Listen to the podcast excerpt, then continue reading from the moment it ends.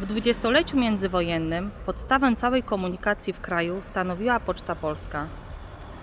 Instytucja monopolistyczna i bardzo dochodowa. W Żarowie również poczta stanowiła bardzo ważną instytucję, tym bardziej, że miejscowość rozrastała się i powstawały nowe możliwości rozwoju, a poczta była bardzo ważnym elementem wymiany wiadomości pomiędzy nowo powstałymi zakładami pracy oraz ludności. Początki poczty żarowskiej sięgają drugiej połowy XIX wieku. Była wtedy maleńkim budynkiem przy dworcu kolejowym, który wkrótce okazał się zbyt mały, aby przyjmować wciąż napływające przesyłki oraz paczki pocztowe. Urząd Pocztowy w Żarowie był zwykłym budynkiem, gdzie codziennie zmierzał do pracy Stanisław. Była to jego codzienna rutyna. Pracował już na nie ponad 50 lat.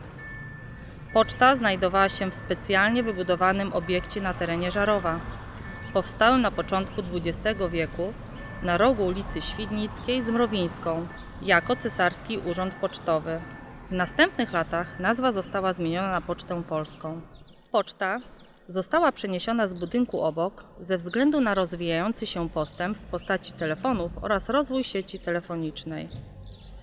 Wraz z wejściem dekretu w 1919 roku dotycząca prawa działalności poczty mówiącym o tym, że poczta, telegraf i telefon są wyłącznością państwową, poczta uruchomiła administrację terenową. Stanisław, jako osoba starsza, został na poczcie sortowaczem paczek, listów oraz pobierał opłaty pocztowe. Pozostali zaś byli albo doręczycielami listów, albo zwykłymi pracownikami poczty. Listy były dowożone w dyliżansie pocztowym lub specjalnym motorem pocztowym. Wszyscy pracownicy dostali swoje mundurki. Krój i sylwetka miały charakter polski, a na czapce i kołnierzyku były umieszczone symbole pocztowo-telekomunikacyjne. Również zostały zawieszone sztandary o tej samej tematyce. Stanisław, jako urzędnik pocztowy, codziennie zmagał się z ogromną stertą listów poleconych, wartościowych, zalakowanych i paczek, co na tamte lata było mozolną pracą.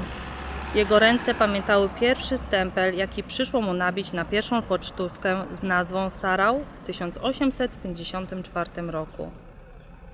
W latach 20. i 30. XX wieku praca polegała na przyjmowaniu, przewozu oraz doręczaniu zwykłych przesyłek pocztowych. Z czasem zaczęto zwiększać zakres usług. Poczta zaczęła przyjmować, przewozić i doręczać czasopisma, paczki, listy wartościowe, przekazy pocztowe oraz telegraficzne. Również wypłacano rentę oraz pośredniczono w obrocie czekowym. Ze względu na duży natłok obowiązków zatrudniono więcej pracowników, a Stanisław został poczmistrzem. Nie był już młody, jego doświadczenie było ogromne, jednak ani myślał odchodzić na zasłużony odpoczynek.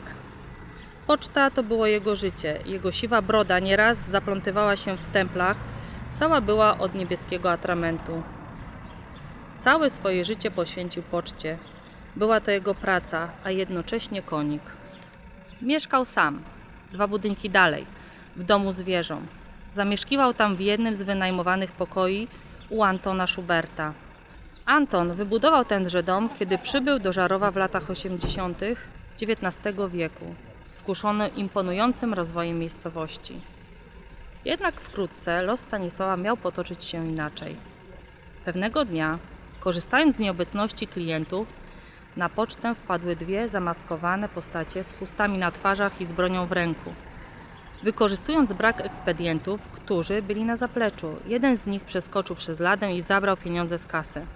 W momencie, kiedy pracownicy poczty zobaczyli napastników, jeden z nich wyciągnął broń, wycelował nią wprost w Stanisława, który machinalnie podniósł słuchawkę telefonu, aby powiadomić odpowiednie władze. Kula przeszyła jego pierś, nie zdążył wykręcić numeru, osunął się wraz ze słuchawką na podłogę. Krew bardzo szybko utworzyła kałużę wokół niego. Powoli uchodziło życie z jego ciała. Reszta pocztowców zdążyła schować się na zapleczu w pokoju z sejfem. Krzyki przerażonych pracowników przegoniło zbirów, którzy nie zdołali ukraść reszty pieniędzy z sejfu. Wybiegający z urzędu bandyci oraz ruch dochodzący z wewnątrz zaintrygowało przechodniów. Jeden po drugim zaczęli wchodzić do środka budynku. Widząc sytuację, zawiadomiono policję, która w krótkim czasie pojawiła się na miejscu. Ambulans niestety nie dotarł na miejsce tak szybko. W Żarowie jeszcze nie istniał szpital, a przyjazd z pobliskiej Świdnicy zajął dobre pół godziny. Biedny Stanisław wykrwawił się zanim przyjechała karetka. W tamtych czasach były to albo karetki konne, albo samochody sanitarne. Złoczyńców szybko odnaleziono, wsadzono do więzienia i odpowiednio ukarano. Historia Stanisława jest fikcyjną opowieścią, ale poczta nadal istnieje w tym samym miejscu. Co prawda nie wiadomo co zdarzyło się tuż po II wojnie światowej, kiedy Armia Czerwona wkroczyła do Żarowa. Można tylko domyśleć się, że poczta nadal funkcjonowała i działa do dziś w niezmienionej formie budynku przy ulicy Armii Krajowej.